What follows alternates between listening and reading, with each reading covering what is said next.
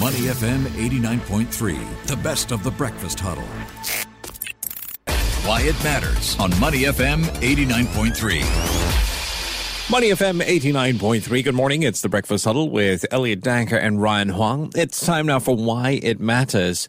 While the Singaporean economy posted 4.8% year on year growth in the second quarter, the Ministry of Trade and Industry has noted that GDP was flat in the previous quarter on a seasonally adjusted basis. Now, the slowdown being seen in China, coupled with the current global climate and extent of inflation being seen, means that momentum is expected to slow up through the remainder of the year.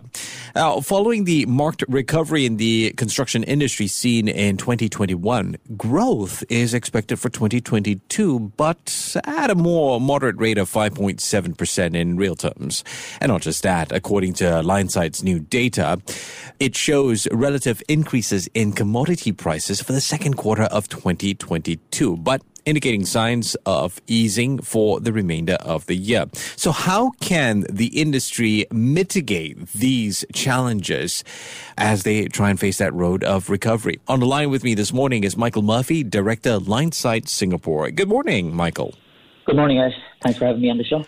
Michael, Linesight, of course, a global construction consultancy firm, and you guys have released your 2022 second quarter commodities report for the Singapore market. What can you tell us about the report? Yes, yeah, so the report is a document that we pull together that takes uh, numerous sources uh, across the region, across different countries, to allow us to ascertain and analyse the, the market data to let us know kind of what are the trends, what's going on in the industry, what does the future look like, and, and I suppose to allow us in the business that we're in to advise our, our clients in a, a very professional way on, on, how to do their business in the construction industry. As far as countries uh, involved in this report, what kind of methodology are we looking at here? So, primarily from our perspective here in APAC, we're looking all across Asia region. So, we look anywhere from Singapore, Malaysia, Korea, Japan, China, etc., and then across the world. We obviously, as a global company, we bring it across through Europe and to the US. All right. Now, when we look at the Singapore markets, do did you find that you know any of the the findings in particular shows a different picture compared with other parts of the region? I think if you look at Singapore and when we focus on ourselves and we look at mm, what that mm. growth is and what it looks like over the next number of years, I think to say that there's a steady growth, if you like, and, what the next quarter, the next year looks like, uh, it's that, as we said at the top of the show, that 5.7%. Again, is very positive compared to some countries. You look at some parts of Europe and the world uh, recession is starting to uh, yeah. come up a lot, unfortunately, right? I think yeah. uh, Singapore, when you're putting numbers like 5.7% out there on the back of a lot of public and private expenditure, and, and I would say that the market today is quite positive, and uh, that would show to be slightly different than some countries across the world, yes. Yeah, for sure. I mean, especially when you, you look at the headlines this morning and the UK electing Liz Truss to be the new prime minister, which would happen later today, how mm. she has to deal with the inflation picture there, it, it's just crazy. But narrowing it down, uh, Michael, to commodity prices, I mean, we know it's going to remain high for the second quarter, or in fact, it did remain high for the second quarter. Um, what are we looking at for the rest of the year, and, and why did it remain high in uh, Q2? So I think if we look at why it remained high initially, I think, as you said, Liz Truss coming in, I think one of the first things she's trying to tackle is, is energy prices and energy costs, albeit mm. more for the kind of domestic market. But in our case, if you like, it's, it's more on the how that feeds into the cost of manufacturing shipping. So if we look at crude oil as a source, right, and, and we take it back to give it some context. So pre-COVID, in mid 2019, the cost of a, a barrel of oil was US uh, $55 in March of 22 that reached 120 and then as recently as September 22 that's down to 86 so you can still see that we're above we're trending above pre-COVID costs but thankfully starting to show some positive signs which obviously feeds into the positive outlook specifically in Singapore. I think some of the other reasons that we're seeing the costs remaining high are those geopolitical and global influences. Mm. there's still a, a lag effect of the Russia-Ukraine crisis and supply chains are not fully recovered. And again, I see uh, yesterday one of the largest natural gas pipelines into Europe. Uh, Russia has announced that they're going to maintain that closed, which has caused natural gas prices in Europe to soar by 26%. The other factors that we're seeing are inflationary concerns. So uh, in Singapore, by the end of this year, it's predicted to be somewhere between 4 and 5%. And look, that's quite significant when you look at a 30 year average of mm. 1.8% here in the country. And then Final one, and, and I know your previous guest, Dr. O, spoke about uh, China and the lockdowns in China. Look, the materials that, that we ship in here into Singapore from China, one of the big ones here for construction yeah. is steel and steel rebar. And, like China is the largest uh, manufacturer of steel in the world. And when you look at the cost then that we're experiencing, so to use similar kind of metrics in pre-COVID, steel was trading at uh, US uh, $460 a ton.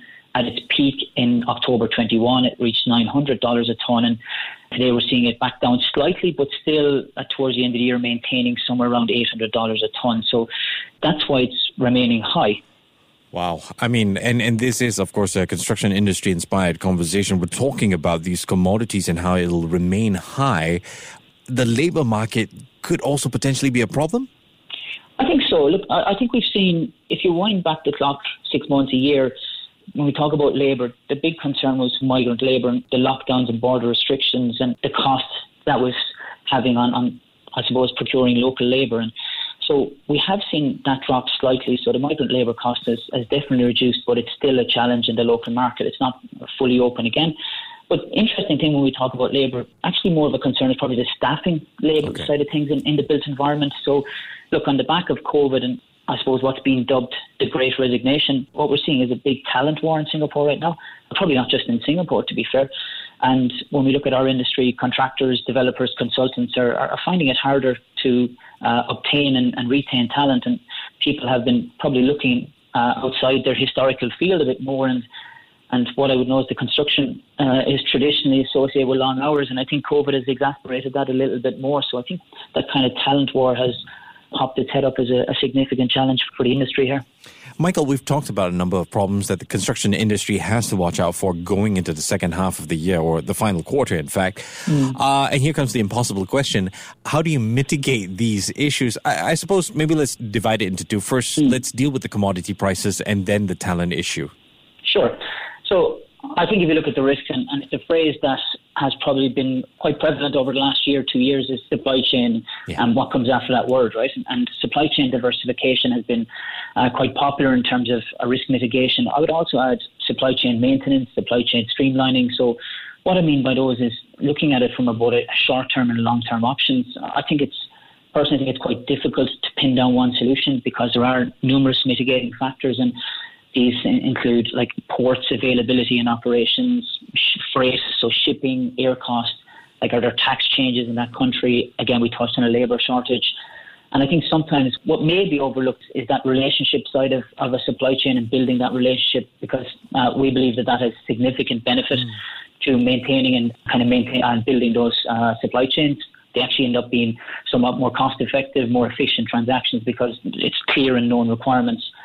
And then the final one that I suppose out of a challenge comes an opportunity is uh, companies are starting to pop up with uh, various types of software and various types of companies in their own right to manage supply chain difficulties. Yeah. So from a logistics perspective or material availability perspective, that I suppose has, has been a little bit of a positive coming out of it. I think yeah, no, I was going to agree with you with regard to the tech because I've noticed, uh, I mean, even in previous guests, they talk about how this tech uh, not only helps with the forecast, but also, as you mentioned earlier on, that relationship building, which is so important. Mm. Yeah, look, I think that's very, very important. And, and I think it just sometimes get overlooked, that kind of softer side of it. It's mm. like that ability to be able to talk to somebody, pick up a phone and kind of have that surety, yeah. if you like, in, in your supply and, and, that little bit of a guarantee as much as you could have over the last couple of years. At least you know that you might be getting somewhere near to the top of the queue, if you like. Yeah. I mean, we, you mentioned early on is that war for talent, and we're going to touch mm on this next part, right? Mitigating the talent shortage issue. Yeah. Is it as simple as, I don't know, eh, sort of upscaling or upskilling the jobs? Slightly different in the way that the market is moving, if you like. And if, uh, if I bring it back to maybe the migrant labour challenge that Singapore's been having recently, and one methodology of tackling that risk, if you like, is bringing more innovation into construction and implementing items like DFMA, which is, stands for Design for Manufacture and Assembly, which essentially what it does is it takes a component of construction off-site, prefabricated in a warehouse or a factory, ships it to site, and then it's installed in a more kind of plug and play manner, if you like. And and while that won't necessarily mitigate the commodity price challenge in isolation, what it certainly helps with the cost around the labour and installation time. So the shortage of labour in theory then is offset by the I suppose, the, the minimalistic work in one sense of, of, installation compared to the old traditional installation uh, style. And the other thing we're seeing again, if, if, we talk about mitigating risk in the industry going forward, is items like digitalization and AI. Mm-hmm. So, like the industry is again, COVID. What it has done is like Singapore is traditionally trying to push this innovation and, kind of DFMA and modularization. And I think COVID has kind of given it a little bit more of a of a nudge, shall we say. And, and when we talk about digitalization, one example of that would be something like digital twins. So where a technology that allows a team to understand the functionality of a building ahead of constructing it. So you understand like space utilization or occupancy behavior much more ahead of time, which means you can have a more economical design. You can have a much more productive construction time and less wastage during construction. So again, it all feeds into that mitigation of the risk, primarily on the back of a labour shortage, if you like. Mm, in terms of the tech wise, um, where does you know the whole idea of 3D modeling, building information modeling, you know, when it comes to educating workers, where does that come into play in terms of mitigating these issues, visual simulations and whatnot? Yeah, so as you said, BIM BIM is a kind of a, a 3D model that you basically software that you use on your PC or tablet to allow you to visualize the building and almost do a walkthrough of the building before it's constructed. So again, what it allows you to do, so in terms of, of workers and, and education, all that it allows people to see exactly how something is going to be installed ahead of time. So it's it's not very much uh, first time effort out on site. It, it allows people a clearer vision as to what it's going to look like. It allows for much more health and safety kind of um, measures on site. So it means that there's less wastage of material. There's, there's more a more managed process out there, mm. and again, it, it, allows for again a more efficient design, a more economic design. So when we talk about uh, moving forward in the industry and we talk about sustainability, we talk about these kind of things. It, it definitely allows for less wastage. Yeah. Yeah, oh, and it goes a long way. Especially, I know some firms use QR codes to help with documentation. Saves yes, a lot of time. it does, and, and what again, if you bring that back to supply chain management a little bit, those QR codes will allow for much more detailed tracking, for mm, example. Mm-hmm. So it allows you to see exactly where your your component, your material is in the world. It allows to see how is it being housed, how is it being shipped, where is it in the world. So again it probably feeds back into that technology side of, of supply chain management. And, and it's definitely getting much more prevalent, even on site here in Singapore, where I think if you go to maybe more the kind of the bigger sites, shall yeah. we say, you'll see a lot more people going around with iPads and tablets and scanning pieces of uh, material on site, and that will feed back then to the kind of site office and allows people then much more efficient tracking of materials, allows much more people much more efficient tracking of construction progress, etc. So it all feeds into it, yes. Uh, Michael, just a final question. I sure. want to get your view on the recovery of the sector moving forward into uh, the final quarter of this year and into 2023.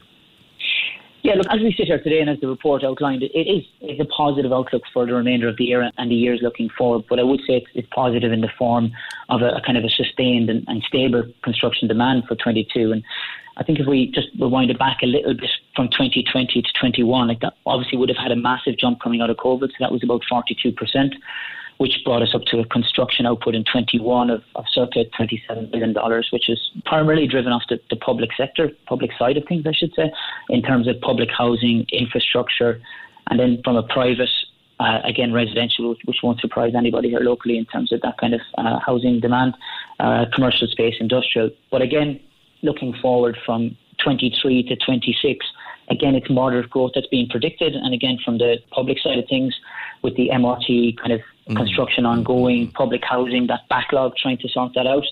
And I think when you have, uh, excuse me, large projects like Changi T5 being oh, yeah. announced, that doesn't hurt the, the, the, kind of construction outlook either. And I, I think from a, a, private perspective, I think again residential is is going to be quite busy, uh, industrial, and, and, where we're seeing industries uh, like life sciences, a little bit of semiconductors. Uh, that I, we see now as being quite busy for the next couple of years. Yeah. Well, thank you so much for your comprehensive uh, insight. Michael Murphy, Director of Linesight Singapore, on the line with me. Michael, appreciate your time. Take care. Have a great day. Thank you very much. Bye bye. To listen to more great interviews, download our podcasts at moneyfm893.sg or download the SPH radio app available on Google Play or the App Store.